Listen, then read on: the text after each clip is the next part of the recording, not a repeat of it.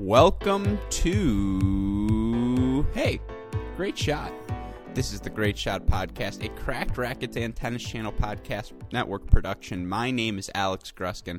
I'm going to be honest with you, listeners. This is by far the earliest we have ever woken up for a podcast that is our commitment to you. We are so excited here at Cracked Racquets to be providing once again the play-by-play and extensive coverage for this weekend's Division One Men's ITA National Indoor Championships. Chris Halioris and I will be live in Madison all weekend long, providing coverage on the top courts, uh, doing the play-by-play, interviewing the players, the coaches. We are amped for all of that. Last night Chris and I recorded part one of this men's indoor preview. We went over the seeds, we went over how the last week's results impacted those seeds. Today it's part two. Now comes the fun stuff. Some predictions. We're going to break down the eight round of 16 matches. We're going to talk about the lineup decisions, the doubles points, the depth, uh, the top threes that are the best. All of those things that will play huge factors to decide who emerges as the 2020 indoor champion. Joining me to do just that, let's start with the man we didn't have on last night's pod. It felt like a betrayal from our side. It always feels wrong when we do one of these college podcasts without him. That's why we had to make this Great Shot podcast two parts. You know him as one of your favorite ra- writers on our website, crackedracquets.com, the former four star recruit on tennisrecruiting.net. And I'm going to add a third to this the brother of number one singles player for the successful Duke men's tennis team, Nick Stakoyak. Maddie the Crack Stakoyak. Maddie, hey. Great shot and welcome back to the podcast. I owe you an apology. That was malpractice that we didn't have you last night. all good, man. All good. You know what? It's early, but I'm ready to rock and roll. Fired up for this with you guys. And uh, yeah, no, I'm still jealous that you're going to be at indoors and I'm not. So still a little pissed about that, but you know what? Uh, it'll be all good. I'll be following along. Well, pissed is the closest you come to swearing on this podcast, so I'll take that as a sign of positive emotion. And again, I can't be more grateful to you for waking up. Another man, I'm not going to lie, I'm feeling grateful for, which is a rare feeling. He's the third member of our holy college tennis trinity, uh, the prediction. Uh, oh, wow. See, Chris, it's so early. I don't even remember your intro, but let's try that again. Rhett Westoff, give me a rewind sound effect, please. The forefather of the college tennis ranks formula predictions, never far from the listed UTR. One of the many dames who, alongside of me last night, got to root for the Liberty Flames. Chris Halioris, hey, great shot. Thank you for waking up. It's been six hours. I missed you. Uh, no, I mean, what can I say? I mean, let's get Westoff rolling right away. It's six thirty. Okay. there you go, Westcott. Edit number one. I love Man. it. No, I mean, I just want us to get warmed up, Chris, because we're going to be having this where it's like six hour gaps where we don't talk for the next four days. Yeah, yeah, that's we'll, we'll be at this facility, you know, till midnight, then rolling back to where we're staying together and getting up again and doing it all over at you know seven o'clock in the morning. So I, yeah, we're yeah, the next we thought we thought we had some long days in Ann Arbor covering the, the pro event there. It's gonna it's gonna be even more fun in Madison, but I can't wait, and I, and I can't wait till we get rolling through here and start talking about these matches.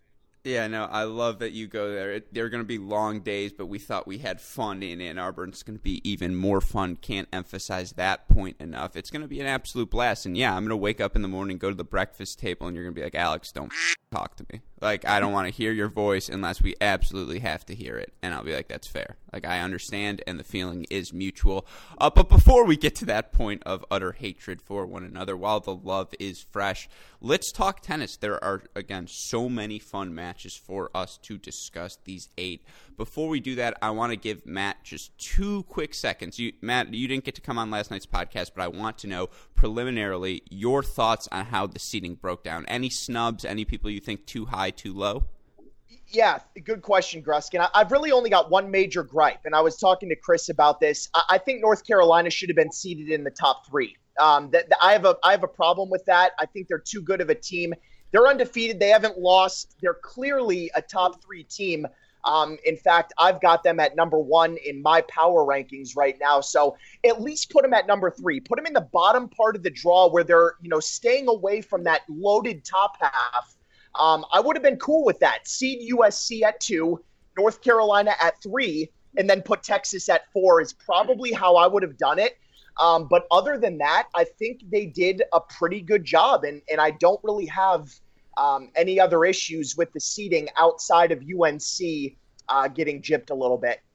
I think Chris and I covered this uh, extensively last night, so we don't have to repeat it in too much depth here. Uh, but yeah, I, I echoed that sentiment to the nth degree last night. Matt could not agree with you more. The fact that UNC is going to have to go through Florida, Ohio State, then probably USC, like that would be their pathway to the title. Yep. They've done more enough this season that that's too much. Like they they should have been a top three seed. And no disrespect to Texas, whose only loss is to Ohio State on the road, where no one wins, and they're incorporating freshmen. But you know, I, I do think UNC right now is in that. Uh, Ohio State zone certainly in a cut above everyone else in that they haven't lost and they've been tested. Uh, I know Chris, uh, I think he made his point last night that he doesn't completely disagree, but he would see that point of why UNC should or could have been a top three seed. So yeah, other than that though, you know the six through sixteen spots. Uh, just to summarize what yesterday's pod is, so I guess you don't have to listen to that full hour thirteen. Uh, it's a cluster.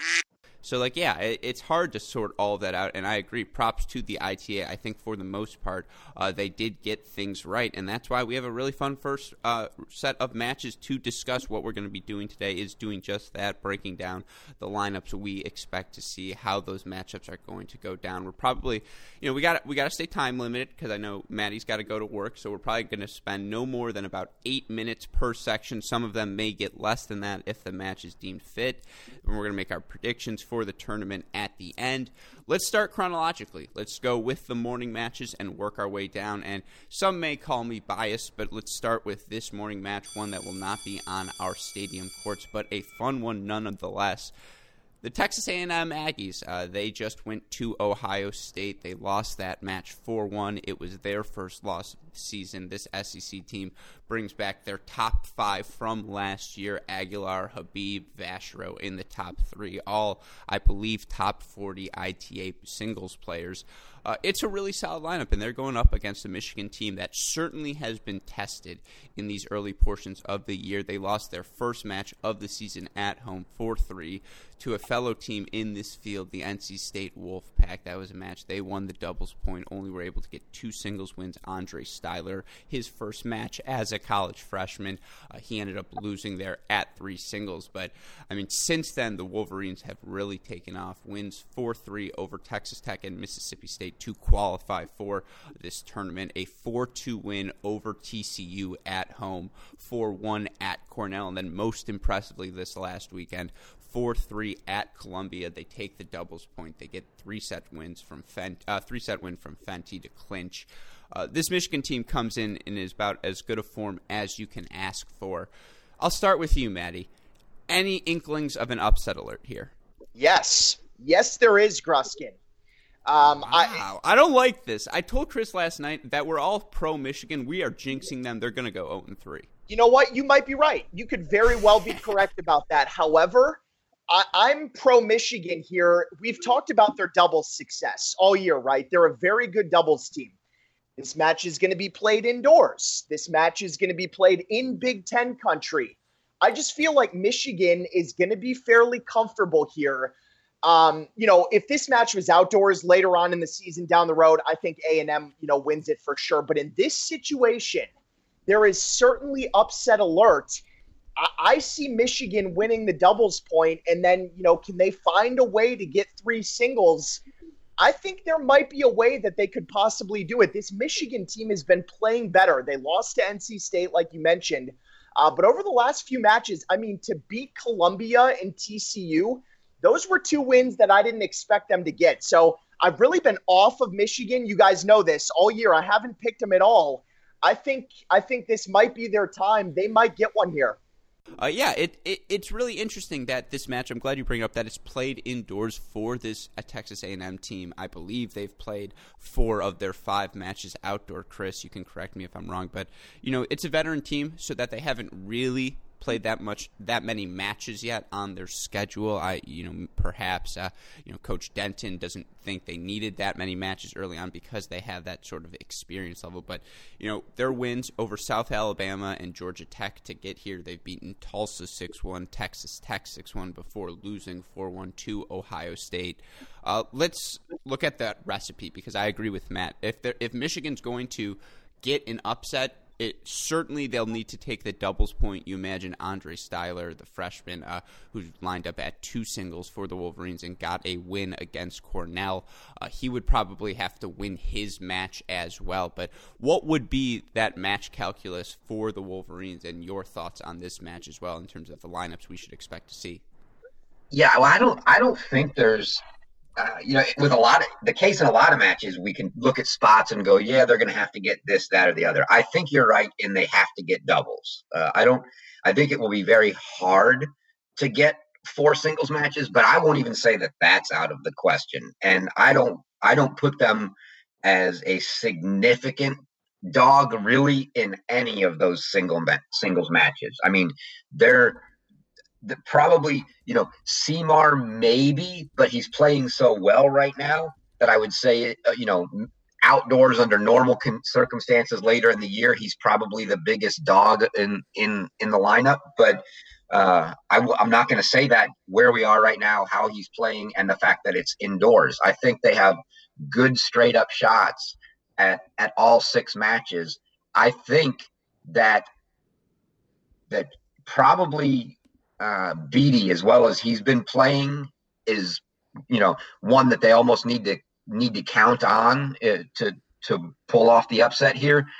A and M's, even though they're they are very good five deep, six is probably their their weaker their you know the weak spot in the lineup for them, uh, and and they're trying a lot of guys there. I think I think five and six, uh, you know, even though I don't say Michigan is you know super super deep, I think that's the spots where they probably look uh, to to try to try to get a couple points, take doubles, and then grab something up top.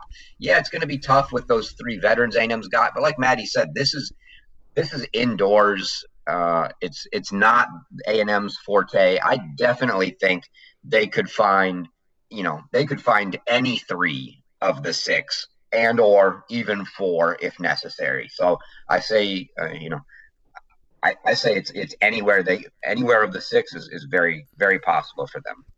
So the fun part for us this weekend is we get to partner with UTR, and you know, it, while doing these previews, we're going to go through the UTRs of the singles lips, uh, singles lineups lips. That's where my head's at. Hey, great shot. Um, the singles lineups for these teams, and yeah, by UTR, there's not a single spot where Texas A&M is not favored. The closest gap, Styler at two versus Aguilar, that those UTRs are even. They're both 13.69s, which makes sense. That's something I think reflected in the results Styler and Pena or, and Aguilar, excuse me, have both had uh, this season, and it's a testament to the level Andre Styler reached in the juniors that his UTR is that high. Uh, the biggest gaps at three singles between Vacherot and Siimar, but I think Siimar has played above his level certainly this year. He has been so rock solid. Uh, the gap between Habib and Fenty 0.38, but Andrew Fenty's a guy who on his best day competes with anyone in the country. So many three set results for him, and though he wasn't taking them early, that he got that win over a top 10 player in the country against Columbia. Uh, that does wonders for his confidence.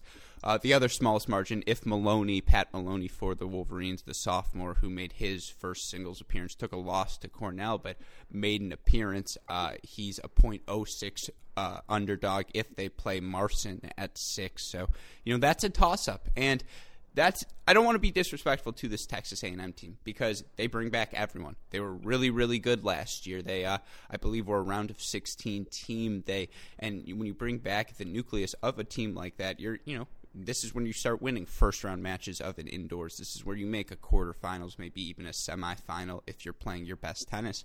But I think indoors is a huge factor. So, you know, and, and final thoughts on this match, Matt, and then let me get a pick out of you. Yeah, no, I, I think it's going to be a good match. I, I think Michigan is going to be the better team in doubles. Um, so I see them getting that point. And then, you know, like Chris mentioned, you know, A&M may be favored by a little bit on every singles court, but again, I use UTR as more of a guideline rather than the end all be all factor, you know, when it comes down to these matches. So um, I'm going to roll with Michigan 4 3. I think they get three singles matches. I think they get doubles indoors in Wisconsin. I think it sets up well. Give me the Wolverines, baby. Oh my God, I'm blushing. Chris, your thoughts? This is unbelievable how bad we're going to jinx them. Unbelievable. Do it, Chris. I'm, I'm rolling with the Wolverines. Wol- I, I, give me a score. Oh, I'm gonna. I think it'll be four three. I think. I think somehow. I don't know how. They. I think. I think Fenty continues to surprise me. Take and and, and beats Abib. I think they win the doubles point. I think Beatty gets a, a win at five and Maloney gets a win at six. Okay, I will that, take that's that. very feasible they're, they've got to win one of the top three. As long as they get one of the top yep. three courts, whether it's Fenty, Siimar, Styler, one of those three and doubles, they're going to be in good shape, I think. Yeah, and I'll tell you, the, the fun match to watch of those top three, really to me, is going to be the clash of styles in watching uh, what should be, in all likelihood, be an Aguilar Styler uh, yep. match. But but I don't know. I mean, I'm, I'm not sure wh- whether we're going to see Aguilar Styler or whether we're going to see Vacherot Styler. If we see Aguilar Styler, to me that'll be Aguilar just grinding it out and Styler doing everything he can to to force his way forward and impose his you know his power and, and game at the net. So that'll that'll be the fun match to me if if we get it. If it's a, a Vacherot match, same thing, but uh, but Vacherot will he will trade and come to the net more. Yeah, um, you guys are killing me. I like. Uh, we're forcing you into. We're forcing you into picking A and M. I mean, I know. we did it, Chris. We did it. Yeah. Is this, the morning surprise you guys said you had in store for me? Like this is what it was. You're just gonna box me in like this. Ugh. Now wait till you see the morning surprise I've got for you the next couple mornings. Leave that in West off for sure. Um, all right. Four three Wolverines. Let's go, baby. Let's I'm go, all in. baby. Yeah, I'm all in. All right, our next morning match, one that will be on Chris and my broadcast court, the Texas Longhorns, your defending NCAA national championship Texas Longhorns, as they've earned the right to be called. The number three seeds here this week, and we talked about all of that, but they deserve to certainly be a top five team. Five and one on the year. They went into Gainesville, knocked off the Gators five two to start the season. Their freshman at the bottom of the lineup, Woldeab Spizzirri, uh, redshirt freshman Cleve Harper have done a job thus far. This Longhorn team has looked really good. They lost 4 1 at Ohio State, their first loss of the year. Uh, but then they beat a, a good Georgia team at home 4 3 in that matchup for the Longhorns uh, things really went their way. They took the doubles point, something they're going to need to do this week. They got wins at the two singles position, at the three singles position, four singles position, and they won the match despite the fact that the number two player in the country, their number one singles player, Yuya Ito, lost his match to Georgia's Trent Bryde.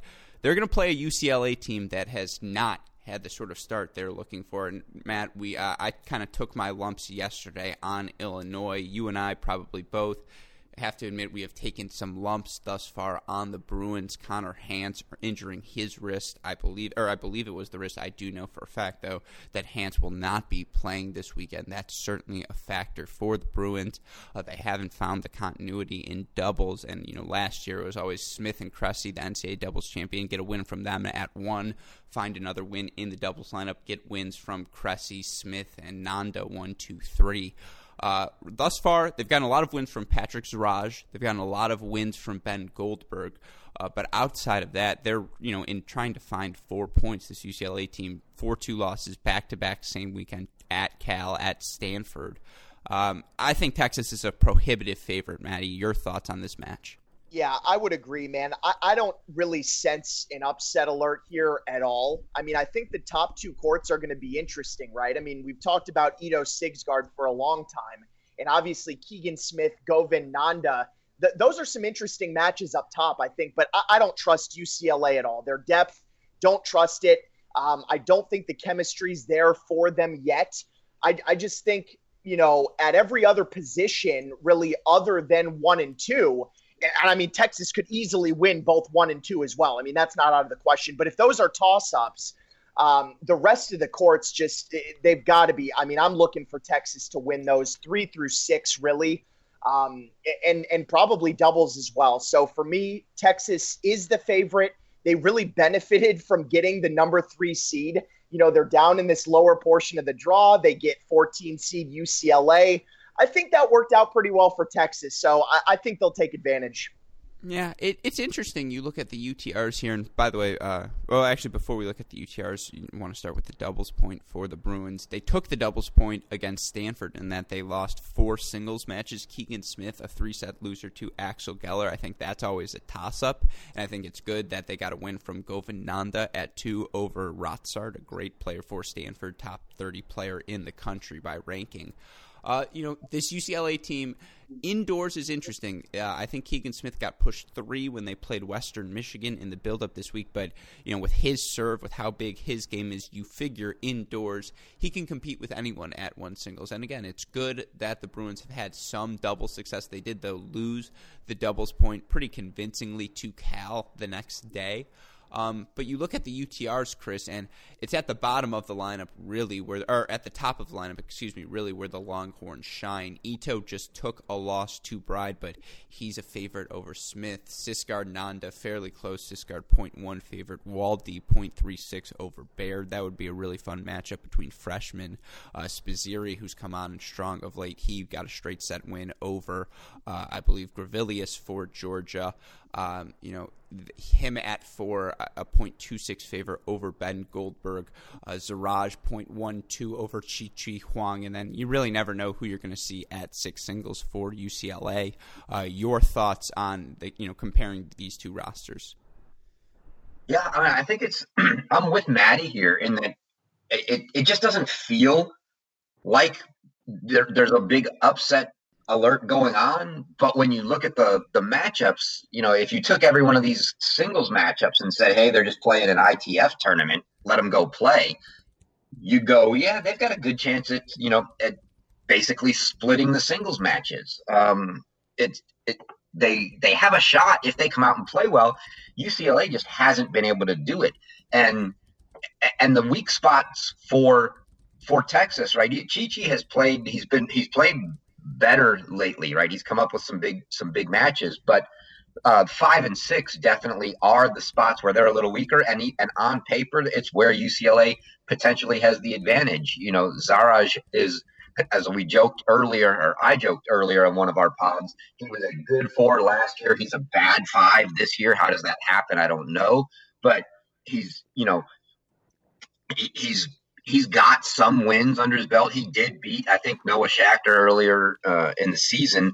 Um, he should be a very good five. If they can get five and six, um, you never know. I mean, doubles, who knows? I, I, wouldn't say Texas is a powerhouse in doubles. And anytime you've got, you know, Keegan Smith on one of the courts, there's a you've got a great chance at, at, at taking that court and then finding one other one.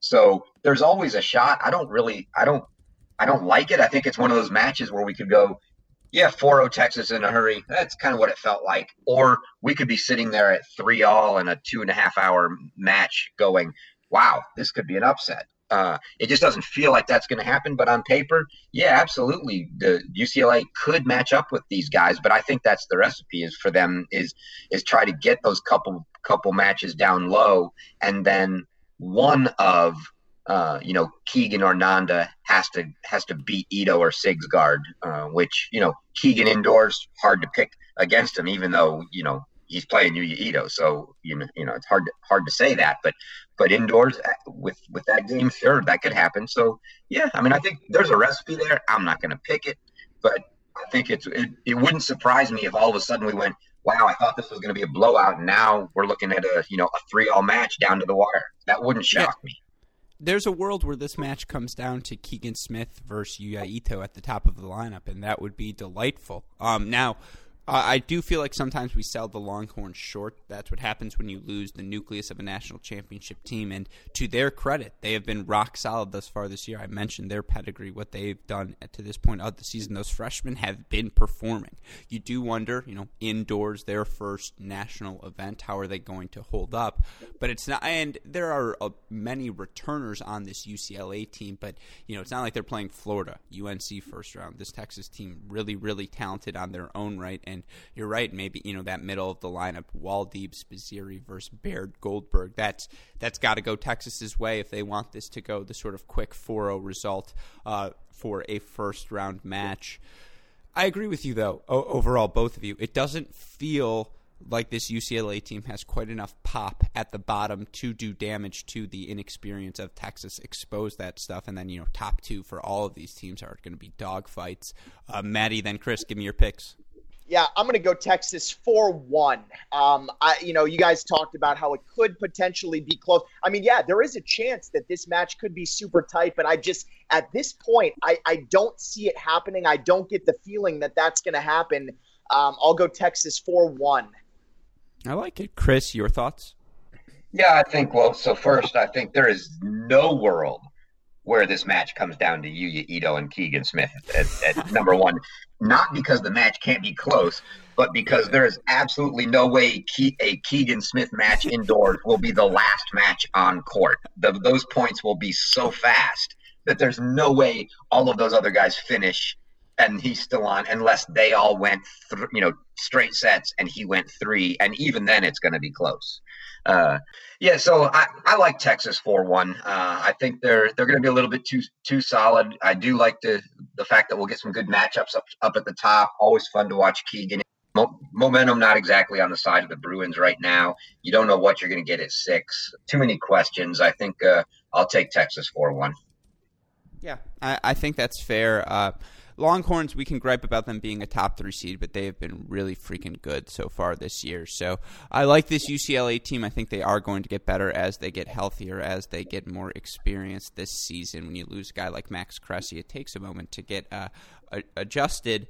But I'm going to go Longhorns. I'll say 4 2. Um, but I, I, do think it's going to be a good match. But I do think the Longhorns in the end just too much pop uh, throughout their lineup. Uh, but that'll be fun. Now our next set of matches. Uh, again, well, let's start with the ones that's not on our stadium court. Two of the good stories of this tournament. We talked about it last night in Stanford, the number seven seed thus far on their season. They're six and one. Uh, their only loss, a six-one loss to USC. They beat Tulane and Cal. They beat Cal in the closest 4-0 match I've ever seen in the ITA kickoff weekend to qualify here. Uh, since then, that lost to USC, but they beat UCLA 4 2, two other wins over Grand Canyon and Pacific. Uh, they're going to face against uh, face up against an NC State team that is veteran laced. This is what you know they expected this year to look like when you bring back a guy like Alexis Galarneau. When you bring back just as many starters as they did, you hope to have this sort of early season success. You know, not only did they go to Michigan and win 4 3, they go to Virginia on the kickoff weekend, beat them 4 1. Uh, two wins over Ivy League teams since at Penn, at Princeton. Uh, this team has looked really good, and so I know Stanford is the higher seed, but I think this one's a toss up, Maddie. What do you think?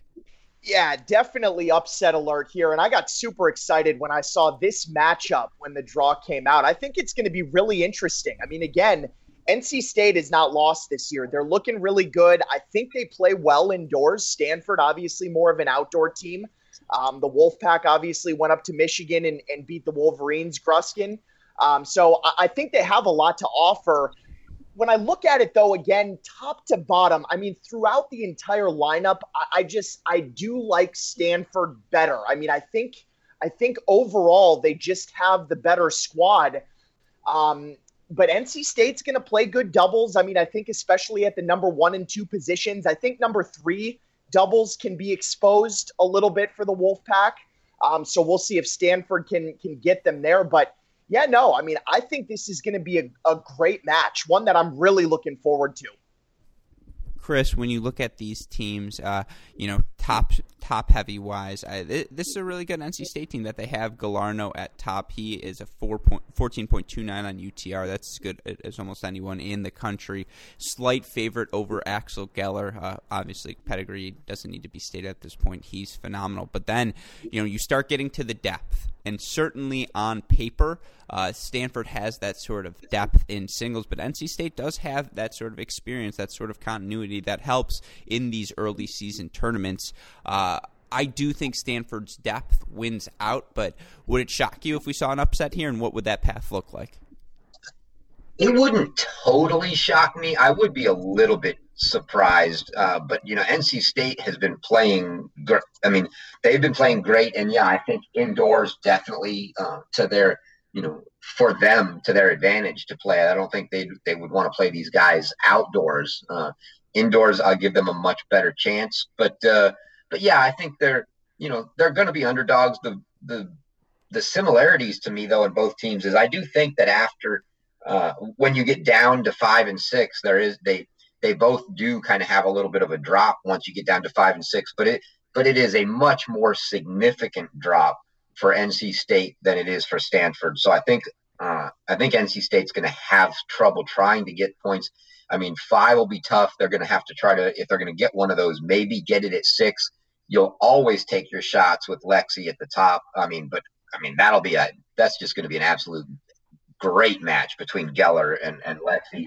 So probably one that NC State will need to win if they're going to win. They do play great doubles. I think the recipe, as you're asking for them to win, is probably uh, like it'll be much the same all weekend for them. Is if you're going to beat so beat one of these teams, they need they need Lexi at one, they need doubles, and then they uh, and then they go find two more.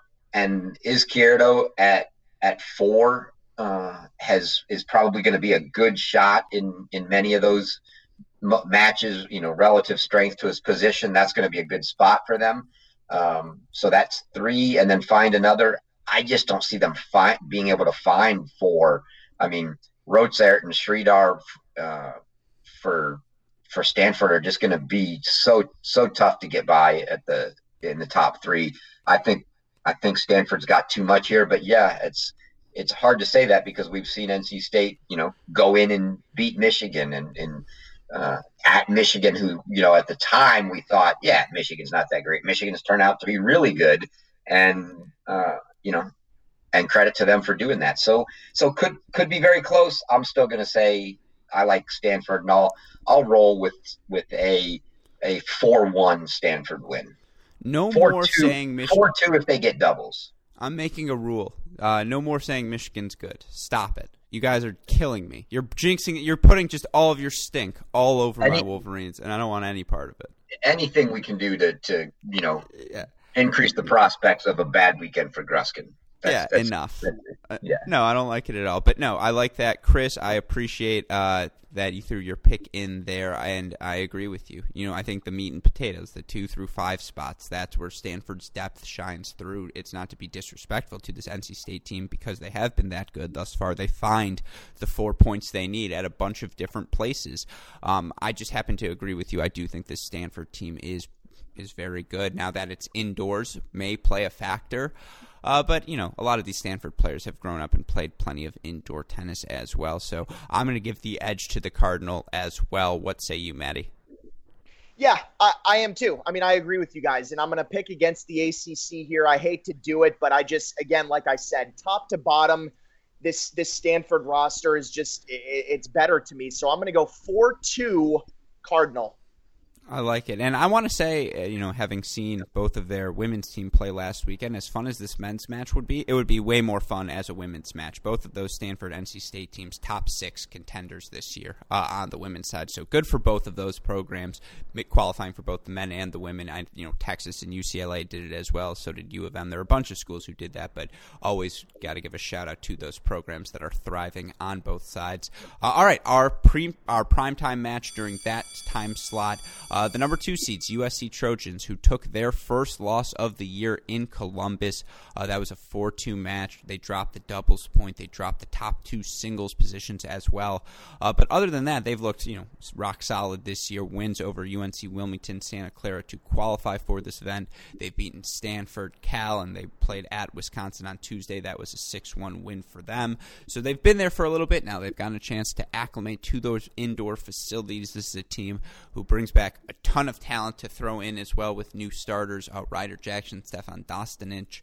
Uh, it, it's an incredibly talented team, and it does feel like though at the NCAAs, we you know, or at least last year, we thought this USC team was going to do more at both the indoors and the outdoors than they did. But you know, I don't see any reason to doubt the the Trojans in this one, particularly given the fact, Maddie, that they're playing a TCU team that's three and three. They've lost three matches in a row at Michigan, the stunner at Virginia, and then they lost at home to North Carolina. Although that was a close match, they've you know they bring in so many new starters. Uh, they're still trying to figure out what they want to do with their lineup. And to Coach Roditi, you know, I think we all can agree he gets a little bit of a grace period to figure out uh, where those freshmen are going to properly line up. Uh, you know, come NCAA time, this may be a completely different discussion.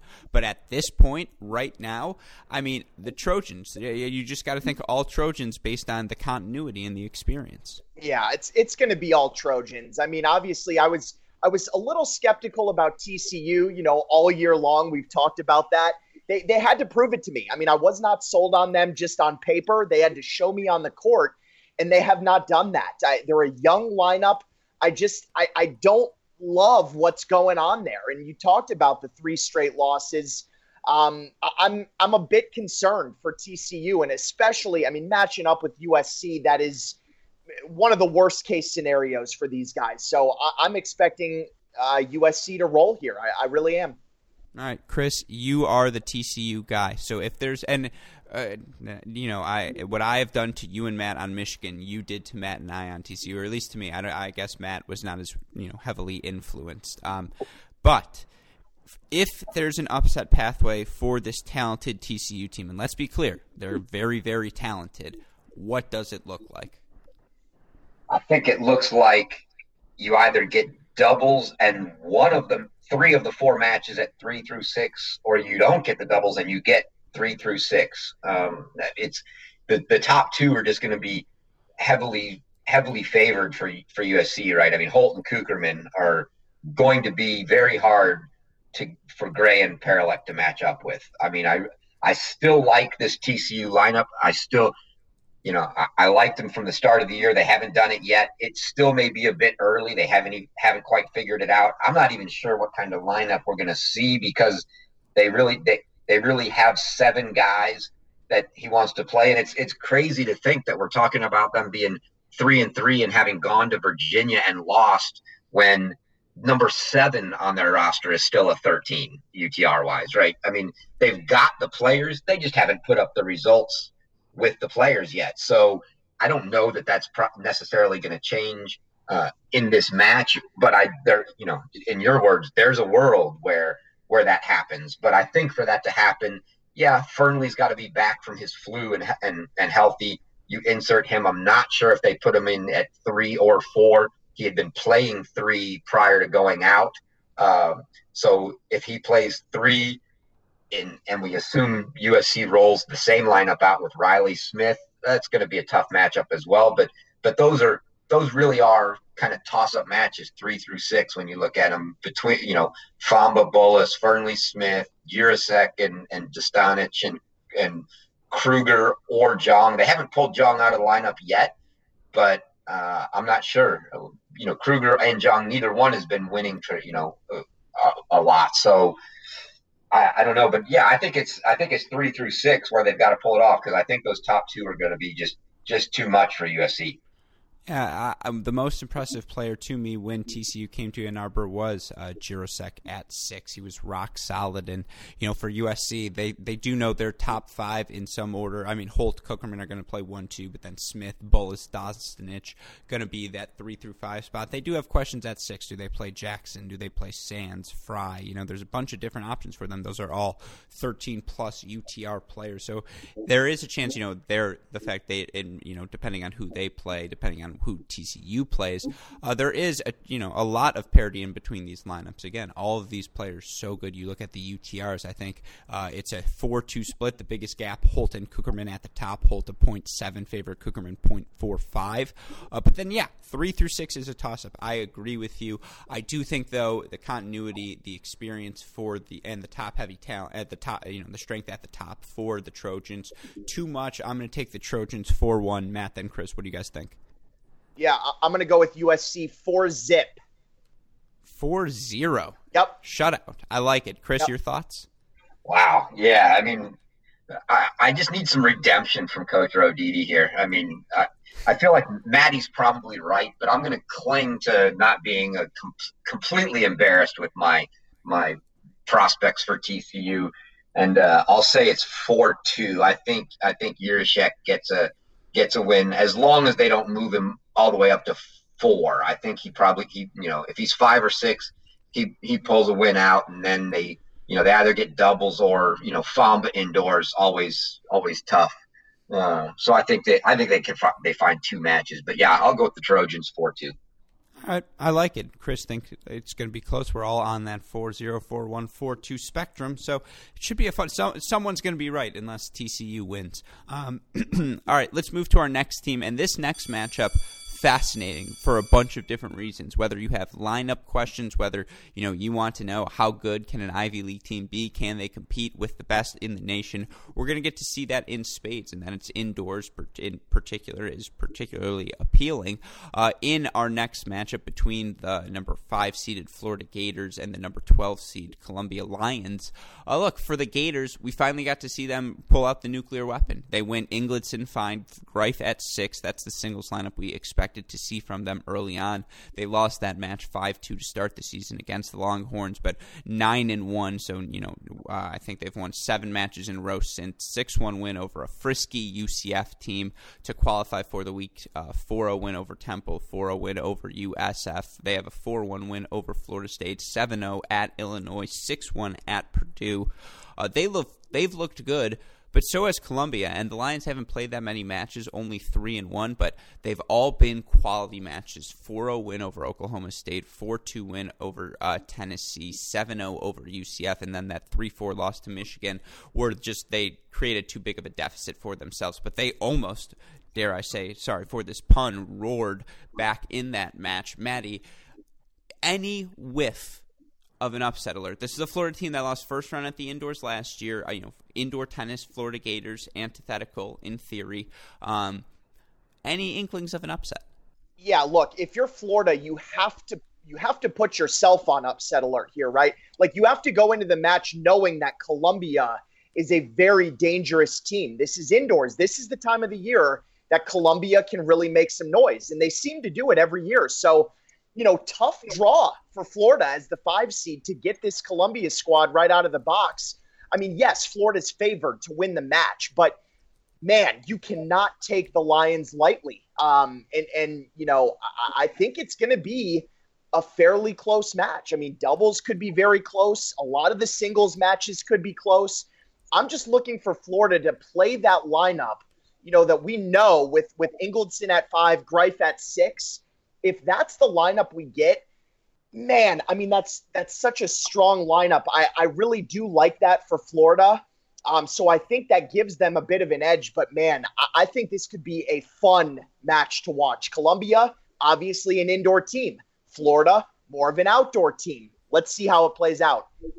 Yeah, I, I could not agree with that more, Maddie. It is imperative that the Gators come out prepared for a Columbia team that is very, very good, especially at the top of their lineup. You know, Jack Lin, uh, I think a top 10 player in the country. They've got Jackie Tang as well, Adam Ambrozy, all these experienced returners. Uh, and this is a team that, that knows it's, it's the indoor season. This is their time to shine. I, I agree with that sentiment. I do think, you know, Florida on paper certainly by, by, UTR, they're going to be favorites across the board, almost regardless of the lineup they play. So many 13 plus UTR players on their player on their team. I think they have nine of them. Uh, so, Chris, you look at this again. Upset recipe for Columbia. Uh, does it if it if it's to happen? What is it going to look like? Well, I'd say I'd, I'd say they need doubles. Uh, you know, Jack Lin at, at one is always a possibility, so that's probably probably one they need. I don't see them probably beating Riffice at, at two, even though Riffice did just, you know, lose at, at Purdue, but it was a 10 point breaker, you know, uh, so uh, had to come down to a third set. I, I think that's a, maybe a different story, but, but I, I don't see that happening. Uh, I think probably like Lin and then maybe down at, at five and you know five and six, which has kind of been the rotating doors for for Florida so far this year. Uh, you know, Vale and Andrade have been steady at three and four. I think that's what we what we we know we're going to see from them.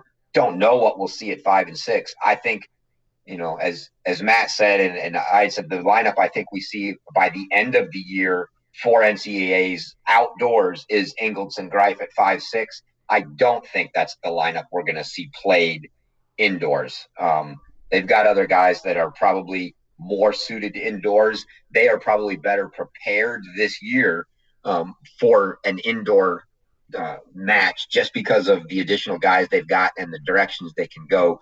Guys like Josh Goodyer, who came from Tulsa, played a lot of indoor tennis. Um, I yeah, I still don't see. I don't see how, but I think that's it for me. It's doubles one five six. I think if if Columbia is going to do it, um, and that's you know probably their their best shots, but it's it's a tough matchup. But but like you said, for Florida being one of those top five, you know, there's that group of five that's better than everybody else. They definitely drew a tough, tough first round match and tough path all the way through here. Yeah, for the Gators, and we'll talk about it all week. They'd have to beat the Tar Heels. They'll probably have to beat the Buckeyes, and then probably the Trojans.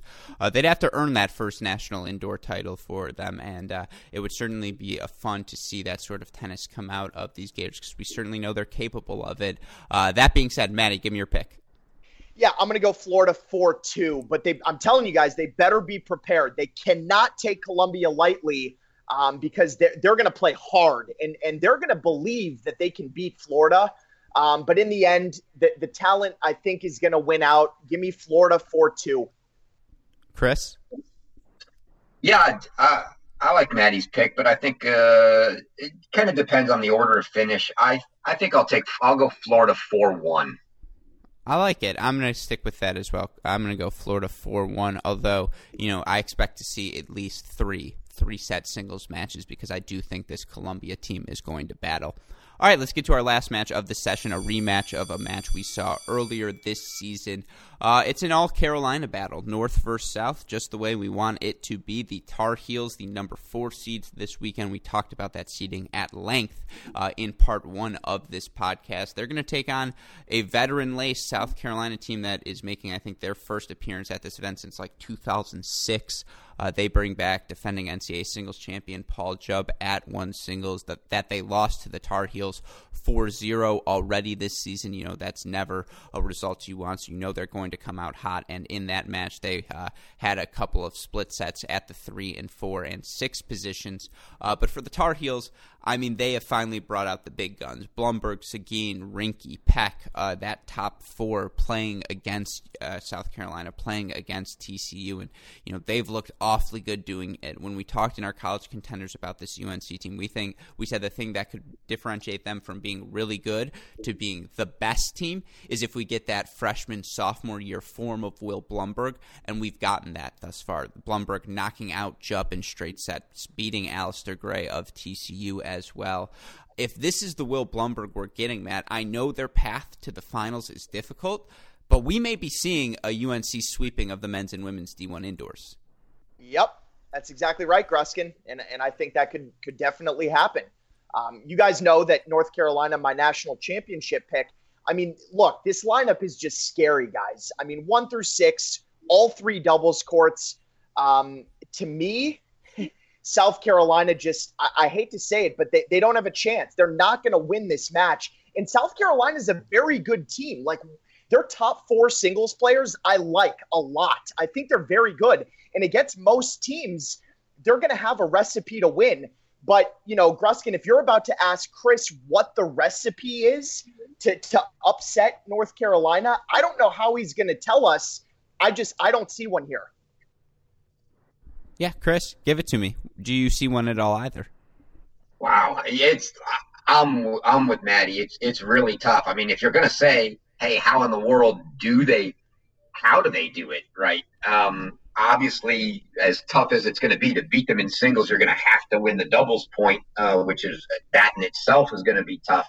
Um, and then, yeah, you know, they, they managed to to be in in three close matches when they played them last time. So so maybe maybe they can you know try to build on on those three matches. But but the other but the three that they lost, they lost convincingly, right? Uh, I'd say I'd say Jubb's got to probably somehow beat Blumberg, which is not going to be an easy feat. I don't see them beating winning at five. I, last time they played Peck four, Cernoch five. Most recently, they played Cernoch four, Peck five. Either way, Jordan beating Peck or Cernoch, I think is going to be tough. Uh, Beasley or Pelletier, whoever they throw out at six to beat Kiger, going to be tough. I I think that's going to be very hard. It's it's just a tough tough matchup for for South for a very good South Carolina team. Yeah, the crazy part is, you know, Blumberg and Cernoch at one are phenomenal. You know, Will Blumberg's probably been the best college t- tennis doubles player since he entered college. Uh, and yeah, him and Cernoch at one, and then they have the number seven team in the country, Kiger and Sondergaard at two. And then it's like, well, we also have these two ridiculous talents in Sigouin and Rinky at three doubles. So they're rock solid there. And I think we can have a chance to learn a lot about both of these teams. I think for South Carolina, again, they're very good. Jubb, Rodriguez, Lambling, Thompson, uh, probably four of the top 125 players in the country. Uh, I do think, you know, certainly on their best day, they can compete with anyone. But, and if they can come back and, you know, after you, you lose 4-0 to someone again that's how you respond in those moments. Those are the signs the differences between a good team and a great team. Uh, all, all of that you know is on the table for south carolina.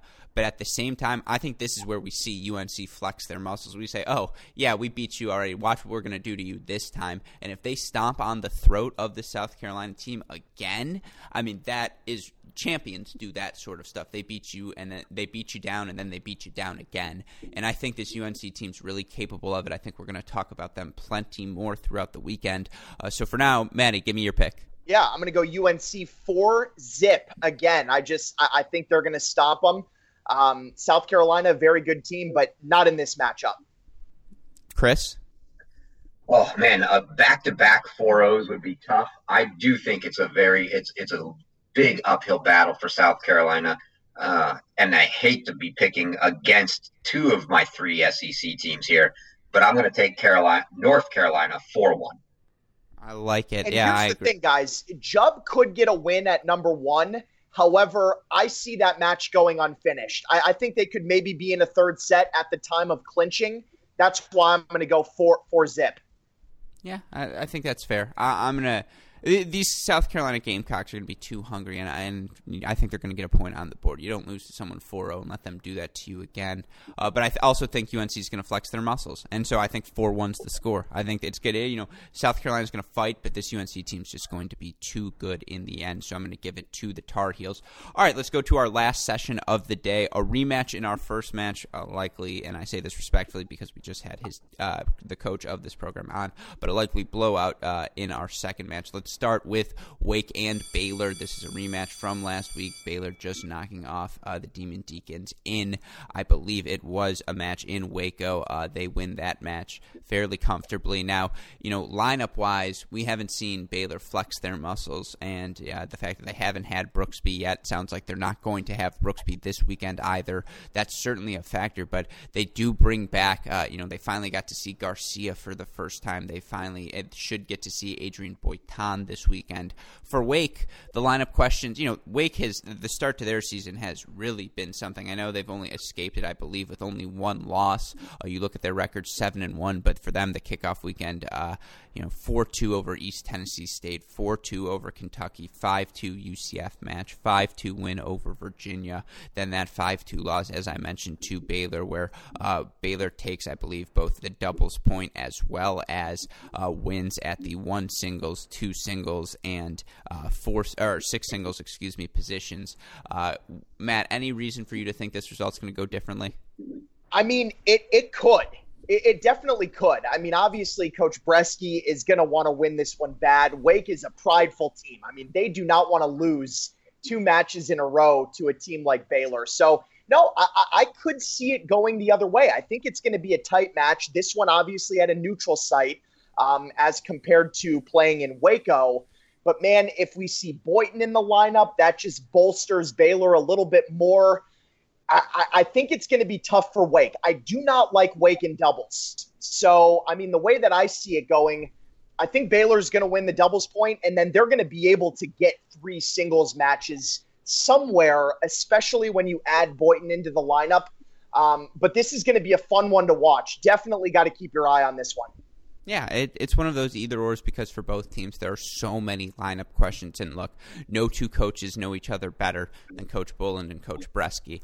Uh, so there are no secrets between these two. They're going to pull out all of the tricks. They know each other's coaching philosophies. Uh, so it, it is a really fun contrast of styles. Chris, I don't even want to ask you for an upset recipe because uh, this is an either or match, in my opinion. I know Wake just won, but you look at it, there were one, two, three, three set matches in it. Sven Lah took an 8 6 tiebreaker to take that second set against Badi at two. Uh, but, you know, that could go the other way. Eduardo Nava, who we're seeing in the lineup, he took a 7 6 first set against Finn Bass, but you can, uh, you know, you can flip that. It's toss ups all throughout. The UTRs are close for a bunch of these players as well. Uh, so let's just get straight to it. Your pick. You, how do you see this match going? Yeah, I mean, I, I think uh, I think just the fact that we add Boitan, we don't know what we're going to get because we haven't seen him play yet, right? So how healthy is he? But adding him in, sliding everybody down a spot, you know, getting getting Dickerson down down to five, uh, you know, from where he'd been playing three earlier in the year, um, is good for good for Baylor. I like uh, the fact that they, you know, they just beat him without Boitan. You throw Boitan in, hard to pick against him. Absolutely, like you said, Wake Wake could win this, but uh, but I still like Baylor and uh, I'm going to go Baylor four two. Uh, do you guys remember the Mets pitcher? I think he then went to Toronto's R.A. Dickey. Yep. No. Oh, thank you, Maddie. So if we start calling Ryan Dickerson R Y A N Dickey, is that fine? I, I guess that's fine. I, I, just call him Dickey, but either way, um, we can roll with it. Look, it's seven thirty-six. I'm going to call him what I want to call him. Um, yeah, I, I agree with that. I think the overarching theme for this match is that doubles points going to be crucial. It's to map out four singles wins for either team is a fool's errand because the matchups top to bottom are that close. Matthias Soto and Bar Botzer, uh, if they're lining up at the number one spots, that was a three set match last time. It very well could be a three set match this time. Uh, those are two guys who have been in the college game now for a while. They can compete with anyone at the top of the lineup. I do think because I give the edge to Baylor in doubles, Maddie, I'm leaning that way. What do you say? Yeah, definitely. I, I agree, Gruskin. I, I, lean Baylor in doubles, and I lean Baylor in this match 4 3. I think they get it done, Coach Boland.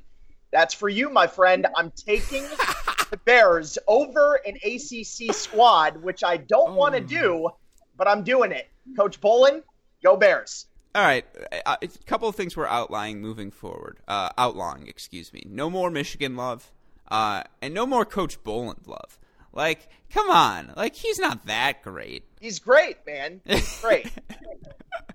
come on, let's be honest. This this is not Coach Boland love. This is this is you know sarcasm at all the Coach Boland trash that Matt usually talks. So well, you know, yeah. Well, first of all, if it's R Y A N Dickey, we should also say this is a svelte Coach Brian Boland. He got in shape for this 2020 season. He is looking good.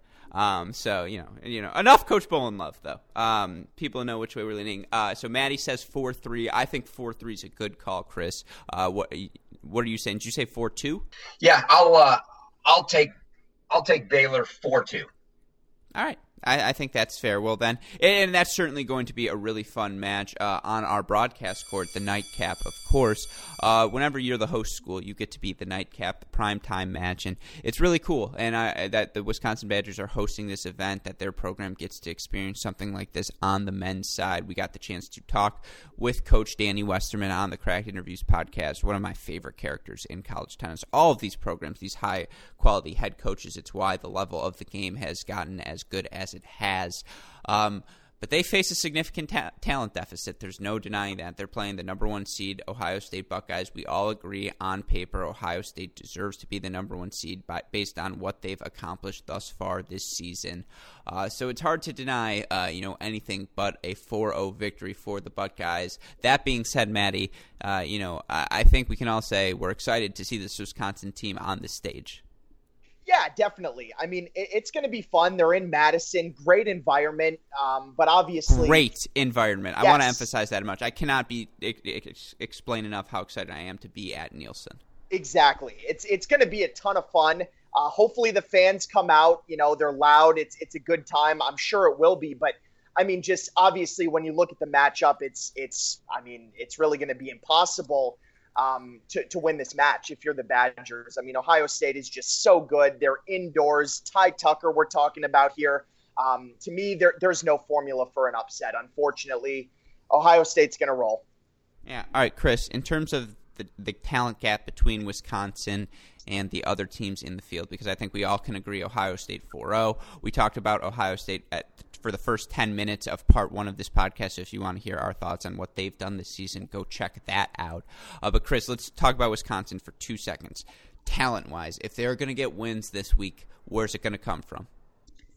Yeah, I kind of joked with you guys early on, like where where do they find a point this weekend, right? How do they not mm-hmm. go 12-0 in their in their three matches. And I I think for them, um, you know, obviously the doubles point potentially a, a, decent shot. It's a one you know one set match and and it's doubles, so you could maybe find one if they're going to get a singles point at any point this weekend. I think the number six spot. I mean, relative to the other teams they're playing this weekend, they're they're significantly weak. Start you know starting at the top, they're fairly level throughout the lineup. So by the time you get down to six, six could can do some competing. I think that's a, a spot where you know maybe they can find a you know find a point. But yeah, it's unfortunately for them, it's it's going to be tough sledding trying to find any anything this weekend at all. But but yeah, may, maybe they can pull a, pull a point out at six somewhere in, in one of these matches. But I don't I don't see that happening against Ohio State.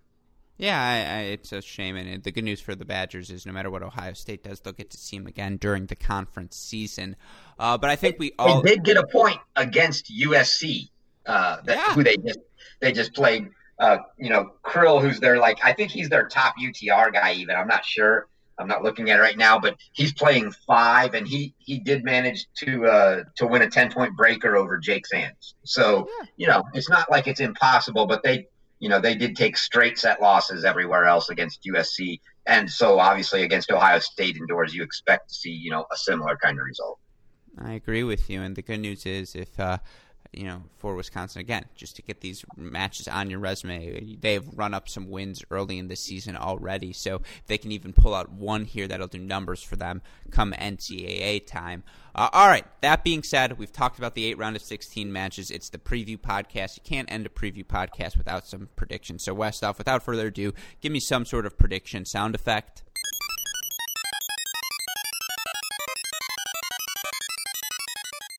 Let's start with you, Maddie. Uh, you know, give me your overarching narrative. Who do you see emerging to the finals, and who do you see bringing home uh, the first national title of this 2020 season?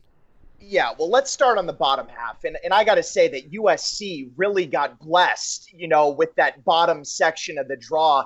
I, I mean, I think they have a very clear path to the finals, and I, I think they'll get there. I, I just, I believe they're stronger than every team down there, top to bottom. Um, I like what they got going on. I know they just lost to Ohio State, but but look, that was in Columbus, um, and, and, we know how that goes for teams there. So I'm, I'm not too worried about that. I really like USC at the bottom. In the top half, it's tricky, man, because it's loaded. I'm expecting, you know, a North Carolina Florida quarterfinal and then a Baylor Ohio State quarterfinal, and those can all be really quality matches. Um, but in the end, I see Ohio State, North Carolina playing in the semis, and and to me that match is worthy of a final. Um, I think North Carolina should have been seated in the top three and been down in that bottom half of the draw where we could have maybe gotten Ohio State, North Carolina in the finals. But since that's not going to happen, we'll see it in the semis. Um, and I'm going to roll with North Carolina. You know, this this is going to be at a neutral site. It's not in Columbus, and I mean, I'm I'm just fully, you know, with North Carolina this year. I mean, I think they're loaded. I love their lineup, singles, doubles. There's really no weaknesses to me. Ohio State is obviously going to be very tough, but but I think UNC can pull it out four to three. Um, so that would set up for a UNC USC final. Um, and in that match, again, I think it's a really good one, but I'm going to go with North Carolina. I think they take home the title and uh, go back to back for men's and women's. All right. I like that prediction. Chris, your thoughts? I don't know what to say other than ditto. Uh, yeah, I, I'm I'm exactly right there with Maddie. I like USC coming out of the bottom half.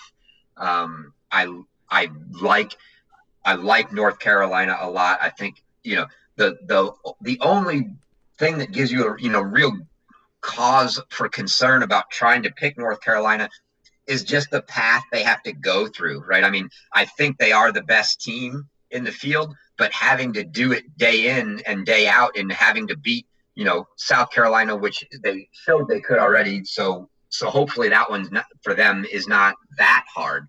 But then having to beat Florida, then having to beat Ohio State just to get to the final, toughest path by far. So, so could a hiccup happen? Absolutely, but I still think they are they are the team team to beat, even though Ohio State is the one seed.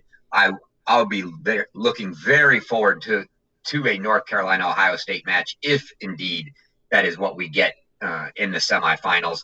But I will take Tar Heels. I will take them to play USC in the final, and I'll take the Tar Heels to win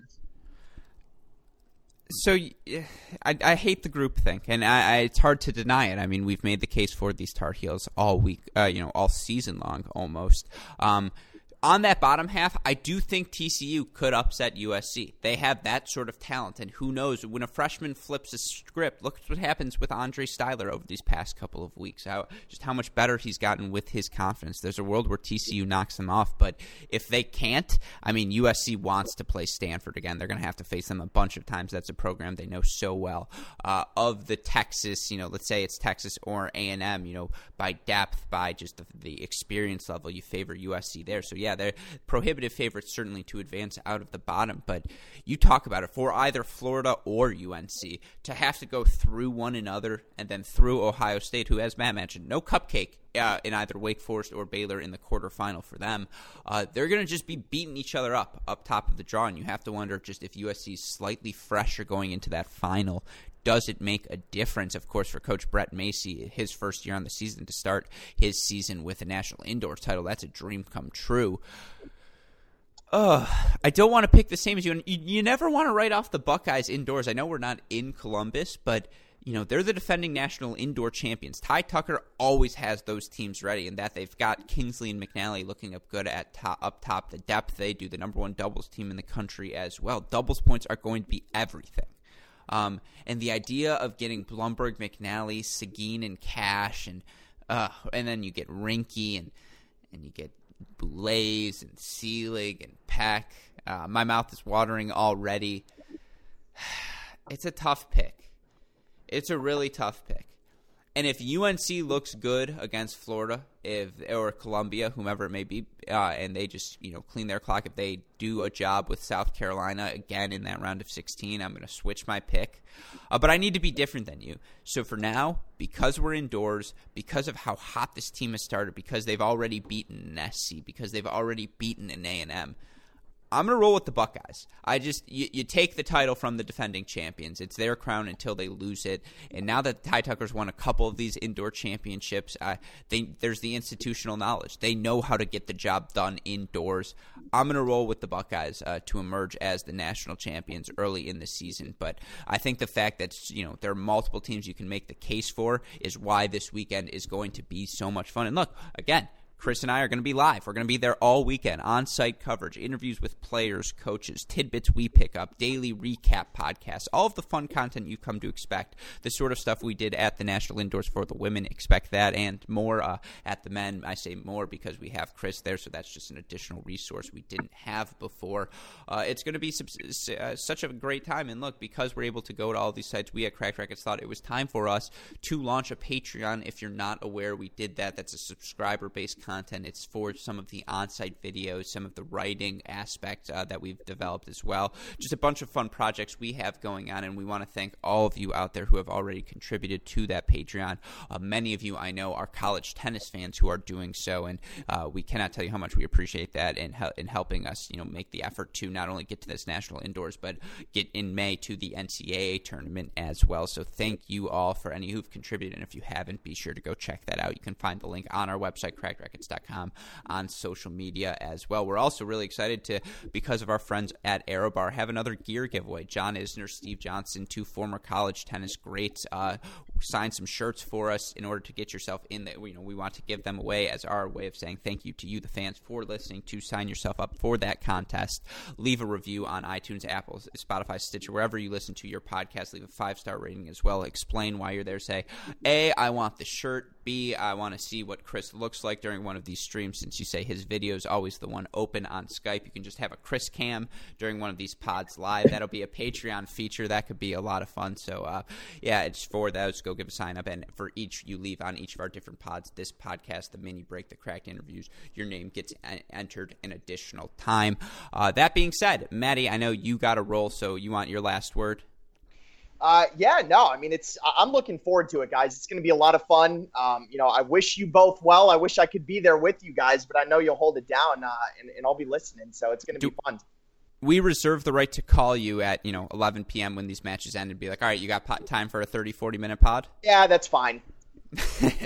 all right, you're on call this weekend. Get your pager ready. Uh, Chris, right. your final thoughts. Yeah, no, I can't wait to get there. You know, my, my final thought is we, we we need like a GoFundMe or something, and, and we'll we'll pick up a plane ticket for uh for Maddie to come in for the weekend or something. I mean, do it. Just, GoFundMe. All right, it I'll doesn't seem fair that we don't have him there. No, that's a Dalton question, but I'll tell you what. You tell me, be like, dude, I'm down, and then we're gonna do a GoFundMe for GoFundmes, and then you're just like, what? And that's of course how we roll. Um, but no, shout out to you, Maddie, because you know these podcasts aren't nearly as fun without you here. Shout out to our super producers, Max Fligner and Daniel Westoff. I thought Westoff was, you know, I don't know how he stayed up to do the drive last night from Lexington to Louisville. Not that it's that long, but we've been going hard, and you know our super producers go harder as well because they always have a f- of a job to do. Um, that being said, when we next talk, we will probably be live in Madison, and that's going to be a freaking blast. So, for now, for my lovely co hosts, Matt Stakoyak, Chris Haliors, for our super producers, Max Fligner and Daniel Westoff, for our friends at both Aerobar and Diadem, and from all of us here at both Cracked Racquets and the Tennis Channel Podcast Network, I'm your host, Alex Gruskin. Guys, what do we tell the listeners? Hey, great shot. I, I, I, it was too early for me to remember which top pod we were doing. Leave that all in, and we will see you this weekend, everyone. Take care.